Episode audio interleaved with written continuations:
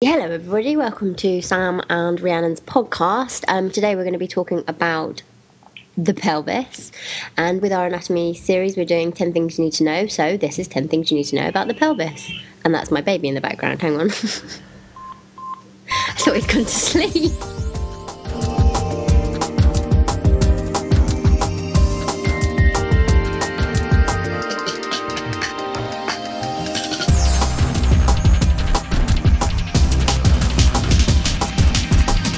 Hello and welcome to the Anatomy and Embryology podcast after a long hiatus of about a year. Hi Rhiannon. Hello, Samuel. How you doing? You alright? Yes, I'm very well, thank you. Because we haven't been speaking that much, have we? Because you've been having a baby, which I think we mentioned last time. Yeah, they kind of get in the way of things. Yeah, little Dexter, he's um, upstairs not asleep yet. So, um, fingers crossed, we'll be able to run through this okay. So you might get the odd squawk. Yeah, he's um, nine months now.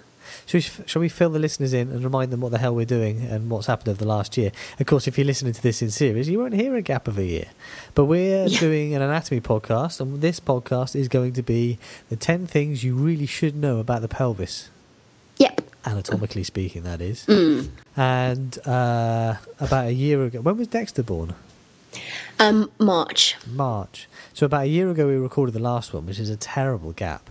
But we've started a new medicine course at Swansea, so we've completely revamped everything we're doing. All the anatomy is different, and you have been having babies, which is a fairly big thing, and Well, yes, and a very good excuse not to do anything else, I've found. they take up a lot of time, like you say. They really do. But it's good fun, right? Yes. So how Oh, is yeah. how is Dexter? Um, he's very well. He's very funny. Um, some of the students who I'm friends with on Facebook can see pictures of him on there. Um, trying to keep everyone up to date with his growth. Um, but he's a little blonde bombshell, really. I would say like you, Oh, but he's doing all right. and like your husband, who's a big blonde bombshell. Yes. yeah, there are definitely like quite a lot of similarities. He looks like Robin, I think. But he's not surfing yet. Not yet, but he does have swimming lessons. He's pretty good. In in Devon, when they do swimming lessons, is there a surfboard nearby, or Well, there's like a float that's pretty much a surfboard. so he's getting acclimatized? yes. Hmm. So yeah, no, we're very well, and we're glad to be back. So what we're going to do is we've got ten things to talk about, ten parts of the pelvis we want to talk about. But last the last one was almost an hour long, which I think isn't really ideal for most people. I thought we'd record this in two halves. We'll try and create two half-hour podcasts. So in this Yeah. one we'll do one to five, and in the following one we'll do six to ten, and we'll record it in bite sizes, which is, is a bit easier to record with uh, Dexter trying to be involved, right? Yeah, quite. Yeah. So should we go through the list? What are the ten Yes. things we've got that we want to talk about? Okay, well, the first thing we really want to talk about is the levator ani muscle, or the pelvic floor, if you like. Uh-huh. Talk about that. And then the next thing we're going to talk about is the sciatic nerve. Um, and we're going to briefly touch on the anastomoses in the female reproductive system. Yep. The fourth thing we're going to talk about is the sympathetic and the parasympathetic innervation to the male reproductive system. Oh, that's a tricky one. That is. That's a juicy one. And then Oh, five, five is um, the path of the urethra. Oh, okay, that's good. Yeah, it relates to kidney stones and stuff. So that's the five we're going to try and do in this podcast. Then the following podcast are going to be. So number six is we're going to talk about the vas deferens. Uh, Yeah. Number seven, we're going to talk about the Oz or the Aussies. Aussies. Yes. Oz, Oz. The Oz. So yeah, Oz, of the surnames. Ozar. Yeah, to try and work out what the hell they are. Uh, then we're going to talk about uh, the relationship of the major viscera in the pelvis. So in the female pelvis, bladder, vagina, rectum. Bladder is anterior, rectum is posterior. Then we're going to talk about the ligaments of the female reproductive system because that's tricky. That's going to be tricky to talk about. Mm, Yeah. Um, how all those organs are held in place. Yeah. And finally, probably most important of all, number 10, the sensory innervation to the external genitalia. so we'll build up to that. Excellent. yeah, if you've got a knife in that area, what not to cut? Yeah. Yeah. Ugh. This made me feel funny then. Okay, that sounds brilliant. Sam. Yeah, no, I look Yeah. forward to doing all those. Okay, so uh, levator ani then. Should we talk about the that? I mean, it's a muscle, as you said, but it's kind of a, it's a muscular sheet made up of three muscles, really, isn't it? Yeah, and they get grouped together They're called the levator ani. But I actually really like this muscle because for ages I didn't get it. I, I, for ages I didn't get it, and then I realized, you know, I broke it down and realized the three different muscles that, uh, you know, make up the levator ani. And then I had a baby, and all of a sudden, it's very important. Ah, why is it important in having a baby? well, basically, if you don't do your, if you don't exercise this muscle, you can have all sorts of trouble afterwards. You know, incontinence and things like that. Yeah. So the pelvic floor is uh, is kind of a hammock, as some people describe it, of muscles on the bottom at the bottom of the pelvis, forming the you know, the floor of the pelvis, the pelvic floor, which is holding the pelvic viscera in place, whether you have a rectum, a prostate gland, and a bladder, or whether you have a vagina, a uterus, a bladder, and a rectum, or so, you know, it's holding all that in place. And everything that leaves the pelvis, that goes through the bottom of the pelvis has to go through the levator ani muscle. And as the levator ani muscle is under somatic control, but many of those structures are under autonomic or involuntary control, you can hold on to your levator ani muscle to stop stuff coming out, right? Oh, hang on, I'm just doing a few exercises. ah. Like, uh, like when you sneeze. When you sneeze, you have to hold on to your levator ani to make sure nothing comes out the bottom. Bottom. Oh, mm. sorry, didn't mean that. And that when you cough. and likewise when and, you cough as well, yeah. And you, and you cough, and like you know, remember those um, pictures you've seen of the weightlifters? Uh, I haven't seen those pictures. I have had them described to me. And they they haven't got strong enough um, levator ani, obviously. That's right. So part of the anal canal comes through the levator ani, and yeah, yeah, prolapses. So the levator ani is very, very important. It is somatic. It is a muscle that we can control. So it is a muscle, like you say, you can do exercises with. Levator ani itself is three muscles on either side, kind of. Puborectalis, pubococcygeus, and iliococcygeus. Puborectalis is most is closest medial. to the midline. That's right, most medial, yeah. and iliococcygeus is most lateral. So the, where what they attach to is in the name. Now, in the prosection, when you're trying to dissect this region, the, the reason we call it the levator ani is because it's very difficult to separate these three muscles out, right? It's really hard to see where each one is, but they are distinct muscles. So, puborectalis is kind of a sling, isn't it? It's kind of a loop that goes yeah. from the pubis bones of the pelvis back, so posteriorly and around the rectum or the anal canal, and it kinks the rectum. So, when, while the rectum is kinked, nothing will pass through the anal canal. So you have to relax your puborectalis to straighten out your rectum and anal canal to, uh, to be able to defecate. Pubococcygeus, well, that's the muscle that passes from the pubis bone to uh, the coccyx. And yeah, and that loops around as well, doesn't it? It's a similar shape to the puborectalis. It is, yeah. And iliococcygeus um, goes from the ilium part of the pelvis to the coccyx. I'll take some photos and I'll label them up of the, the pelvic bones and stick those into the enhanced podcast if you're listening to the enhanced podcast. Yes. Excellent. So, so that's pretty straightforward, right? Yeah. So not too bad. No, as long as you're aware of the bones and the ligaments and what have you of the, the pelvic bones, then uh, it's quite easy to work out where the pelvic floor is and what those three muscles are. Also, in the pelvic space, we have ischiococcygeus, which is just outside the, the the obturator, obturator internus muscles, and the piriformis muscles, which are really part of hip, mo- hip movement, right? Hip rotation. Mm, and they're mm. forming also part of the walls and the floor of the pelvic space there. So all of those muscles. So, say the bladder, for example, is in between obturator internus on either side and sits upon levator ani. So it's held in place by those muscles and the other viscera around it. It's not really it's not really held in place very well apart from at the neck at the base, but uh, it's held in place by those muscles. so very important supporting. Yeah, we mentioned the gaps. So in the female pelvis, there are gaps to allow the anal canal, the urethra, and the vagina to pass through. The bladder is always anterior, so the urethra is anterior, so it's urethra, vagina, anal canal. Uh, and in the male pelvis, there are holes for the uh, the urethra and the anal canal. Urethra. So yeah. yeah. it's very important in incontinence. Okay, so that's Brilliant. the ani in a nutshell. Now, what about the sciatic nerve? That was number two on the list. Oh, the sciatic. Sorry. The big old sciatic nerve. Yeah. Biggest nerve in the body. That's right. It's long and it's fat as well. it's long and it's fat. Yeah. yeah. Oh god. Still on pelvic anatomy, aren't we? Uh, so the sciatic nerve. Um, okay. Would you? Go on. I was going to say, okay, what do you need to know about the sciatic nerve? You need to know where it comes from, where it originates from, and that's it starts from the lumbar spinal nerve L4 and has input all the way down to the sacral nerve S3. Yes, there's a lot of input. So it's involved in the lumbar plexus and the sacral plexus. Yep. It's uh, it really comes together as its own nerve on the surface of piriformis muscle within the pelvis. We just mentioned piriformis is falling, forming one of the walls, forming parts of the walls of the pelvis.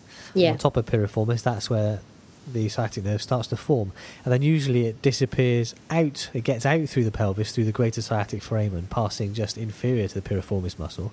Sometimes it goes through piriformis, and sometimes piriformis itself can um, hassle the sciatic nerve and give a little bit of Oh, sciatica. really? I didn't know that. Yeah, it sometimes occurs in athletes, but then once it's once it's out through the sciatic, greater sciatic foramen, it run- then runs down the back of the leg. Runs deep to the gluteus maximus. Yeah, Doesn't innervate anything in your bum or No. your buttocks. no, it goes straight through. Yeah. Uh, and then runs down through the posterior compartment of the thigh, so innervating those knee flexors, the hamstrings, and the hip extensors there. Hip extensors, yeah, hip extensors. Uh, and then splits into two nerves, which then continue down the lower leg. Sorry, or the leg, as we say anatom- anatomically, because we say the thigh and the leg, don't we? So Yeah. it innervates then all the muscles in the leg and the foot and the skin of the leg. So it has a fairly big job to do. Yeah, and it, just so that and nobody's confused, it when it splits, it splits into the tibial and the common peroneal nerves. Okay, Yeah. so they're the ones that go on to innervate the uh, muscles of the leg and foot. When we say perineal, we also mean Roger. fibula. You know, perineal or fibula. So we're not talking about uh, perineal in the pelvis. We're talking about Yes. peroneal fibula. so- Peron. Yeah, the lateral uh, leg. Um, Mm-hmm. So why are we harping on about the sciatic nerve then? Why is that important? Um, well, because if um, well, it is big, but also if it gets damaged or there's an irritation to it or anything like that, um, which is incredibly common, um, you get something called sciatica. Which I, Which I guess, what- yeah, I guess pretty much everybody in the audience has heard of.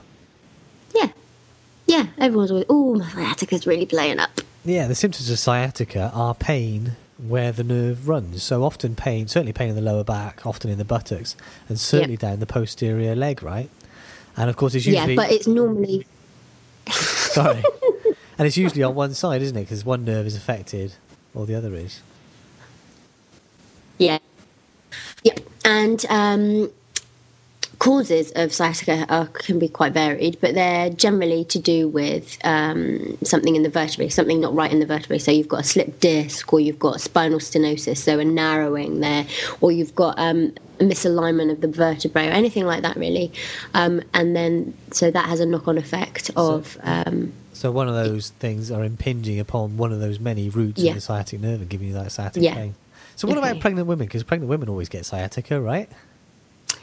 No, so not true. Um? Basically, pregnant women are obviously carrying a lot of extra weight. I certainly was. Um, but they're more prone, and because of the extra weight, they're more prone to um, any kind of disc damage rather than being prone to sciatica. So sciatica could kind of be an indirect um, cause, if you see what I mean. Uh huh. So the uterus is yeah the the, the uh, fetus in the uterus isn't squashing down on the sciatic nerve and causing sciatica or anything like that. Then No, it's just uh, no, it's all through the vertebrae. So whenever we're looking at sciatica, we're thinking about uh, the back, we're thinking about discs, we're thinking about the lumbar plexus and the sacral plexus, and particularly the lumbar plexus. Yeah, Yeah, the lumbar parts. Okay. Yeah. Good. Yeah. Sciatic nerve, number two, done. job done. Number three, female reproductive anastomoses. Um, Yeah, good luck with that one. well, there's okay. Uh, really, this gives a bit of an excuse to talk about some embryology. Um, so, there is a key anastomosis in the pelvis, in the female pelvis particularly, whereby um, you'll remember that the gonads start to develop by the kidneys, right? And as they descend, following the gubernaculum into the pelvis, or as the my favourite word. as the embryo lengthens, gubernaculum, the rudder. Um, it trails behind it its uh, blood supply. So the Yeah. gonadal arteries, in this case the ovarian arteries, trail from the uh, trail from say the aorta at the level of the renal arteries up there somewhere, trail down into the pelvis on the posterior abdominal wall. So the ovaries have their own blood supply directly from the aorta. Now the uterus takes its blood supply from the iliac arteries. So the aorta splits to two common iliac arteries, left and right. The common iliac arteries will then split to internal and external iliac arteries. The external iliac artery will run down into the lower limb as the femoral artery, right? Whereas the internal iliac artery disappears into the pelvis, and that's the big artery that's supplying all the viscera within the pelvis. The internal iliac artery will split to give an anterior trunk and various posterior bits.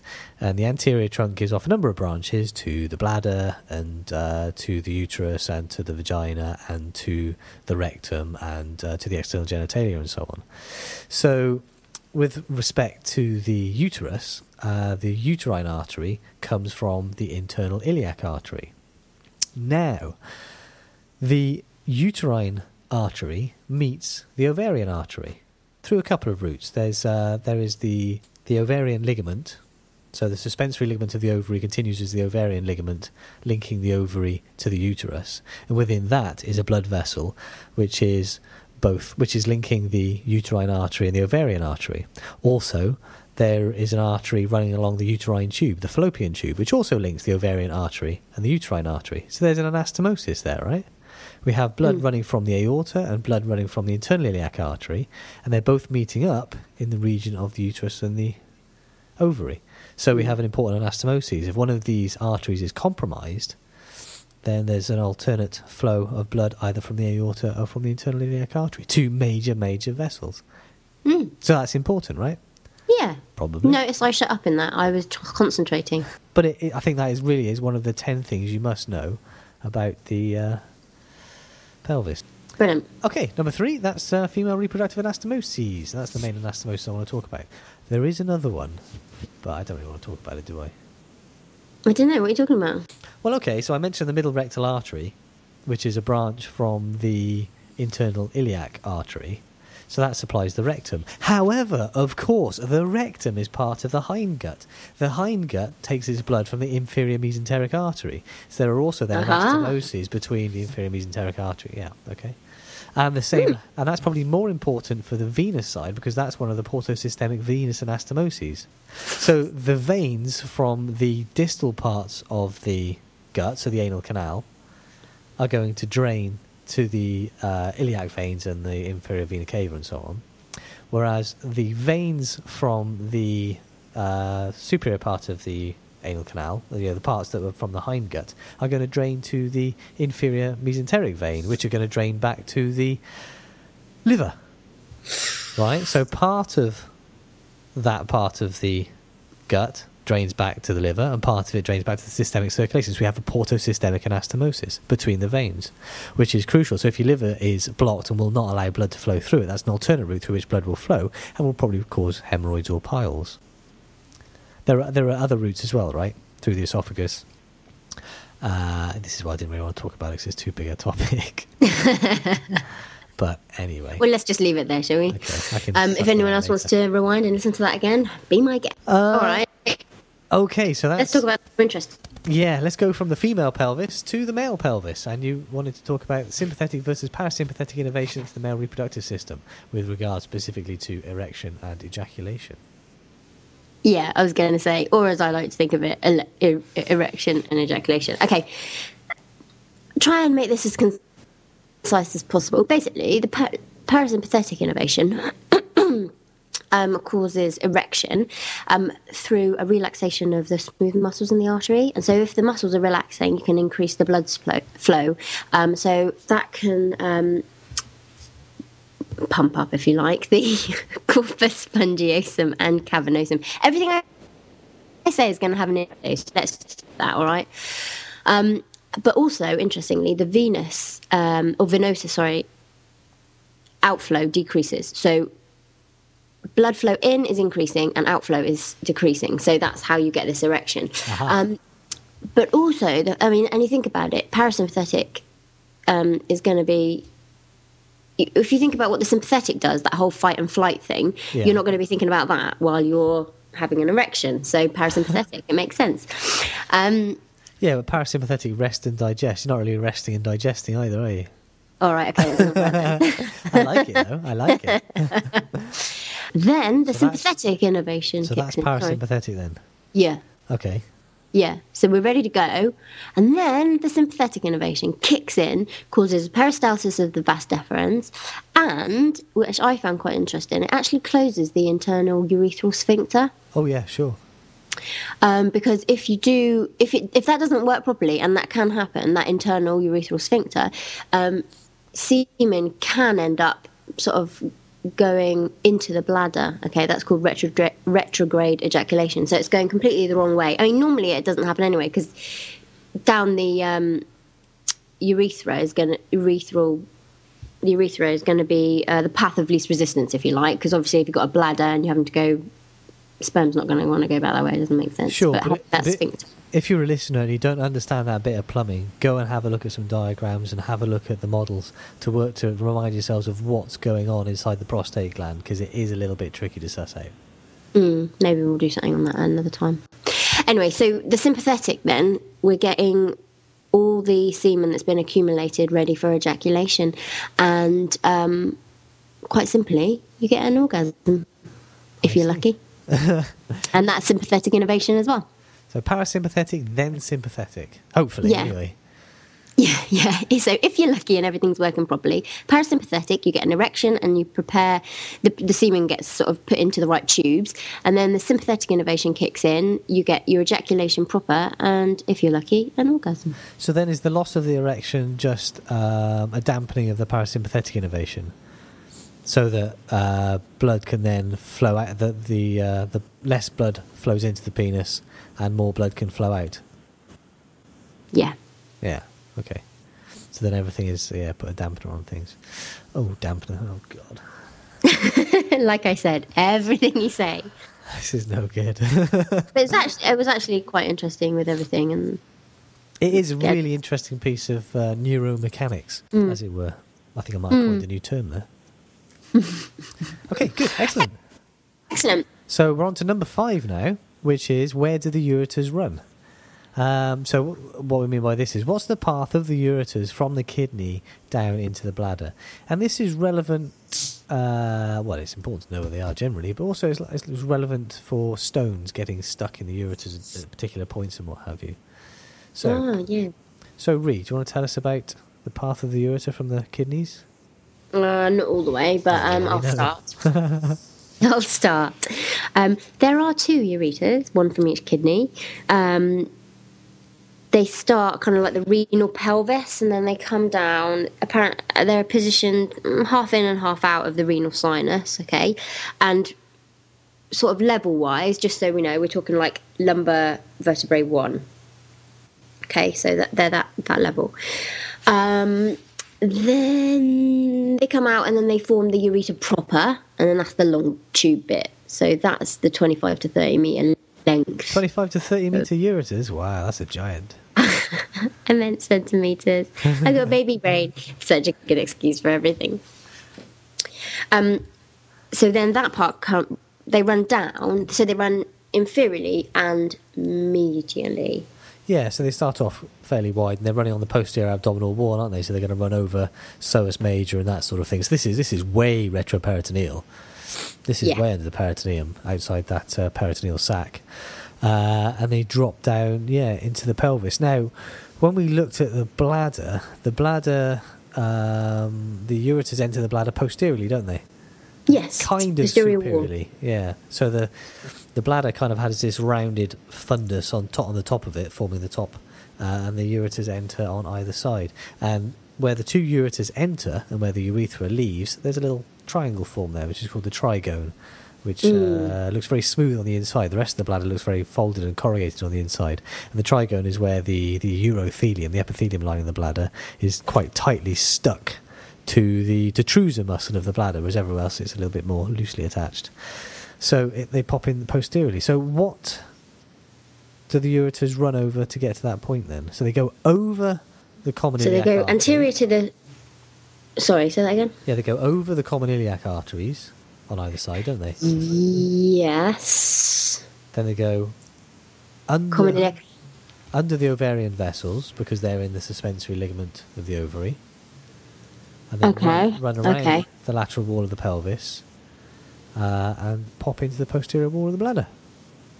No, easy as. Say all that again.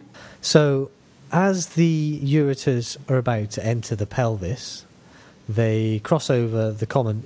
If you take, say, one ureter on one side, it crosses over the common iliac artery, and Mhm. usually, usually at about the point that that common iliac artery is about to split into external and internal iliac arteries. So it's crossing there, and then it's going to cross the pelvic brim, which is very obvious if you look at the posterior abdominal wall and the pelvis. It's it's uh, it's that part of the pelvic bones there. There's a clear brim, a clear a clear rim to the bowl of the pelvis. It crosses that brim there, and then it drops down, follows the bowl of the pelvis to enter the bladder. So in the female pelvis, it's going to be crossed by the ovarian artery. the Ah, yes, and in the male, the Well, gonadal. Well, in the male, it's going to get crossed by ductus deferens, almost as almost when the ureters have got to the bladder. Uh, and in the female pelvis, it's probably going to get crossed by the uterine artery at a similar point, isn't it? And then it's Yeah. there, it's in. So I know, I know clinically they say that if there are stones in the ureter, well, that doesn't sound like a nice idea, they're likely to get stuck at these points where the ureter crosses over things like the iliac artery, like the pelvic brim, and so on. Uh, when the ureters enter the bladder, this is interesting. The bladder, the ureters don't have proper sphincters, real sphincters, uh, to close off the ureter from the bladder, but they have a physiological sphincter. So the way in which the ureter passes through the detrusor muscle of the bladder means that as the bladder fills, it kind of closes off the ureter. And when the bladder empties, so when the detrusor muscle squeezes the bladder closed, it also closes the ureter. So the the urine isn't squeezed back up the ureters, but it's squeezed down through the urethra. All right, so that's a handy bit of information. Coolio. There you go. So that's one to five. That's uh, where do the ureters run, plus a little bit more information. So that's numbers one to five, which is what I wanted to do for this podcast. Numbers six to ten, we'll do in the next one. Is that okay, Ree? That is perfect, Samuel. Thank you. I think you need to have your ma- brain massaged, Yeah. your baby brain. really, yes, I really do. I'll work. I'll work on it. I'll try and borrow another one or something. It's good to keep the anatomy going, isn't it? Yeah, it's good to keep my brain ticking over. Yeah, me too. Brilliant. Anyway, you all right? You, you, you've fallen asleep now. You sound confused. yeah. Always, always confused now. confused. Where's the? Brilliant. All right. No, that was really good. Actually, it didn't take that long in the end, did it? Okay then, thanks Ree. That was good. Uh, that's revised a bit of uh, pelvis information for me. I find it really difficult to talk about specific parts of the pelvis, but if we talked about the whole pelvis, we'd be here for weeks and weeks and weeks. And these are the bits we chose. So uh, we'll try and edit this and get it out to you, and we'll start recording the next six to ten questions the next time the baby's asleep. Is that right? That sounds fantastic, Samuel. Thank you. See you, everybody, for the next six. See you soon. Ta-da. Bye.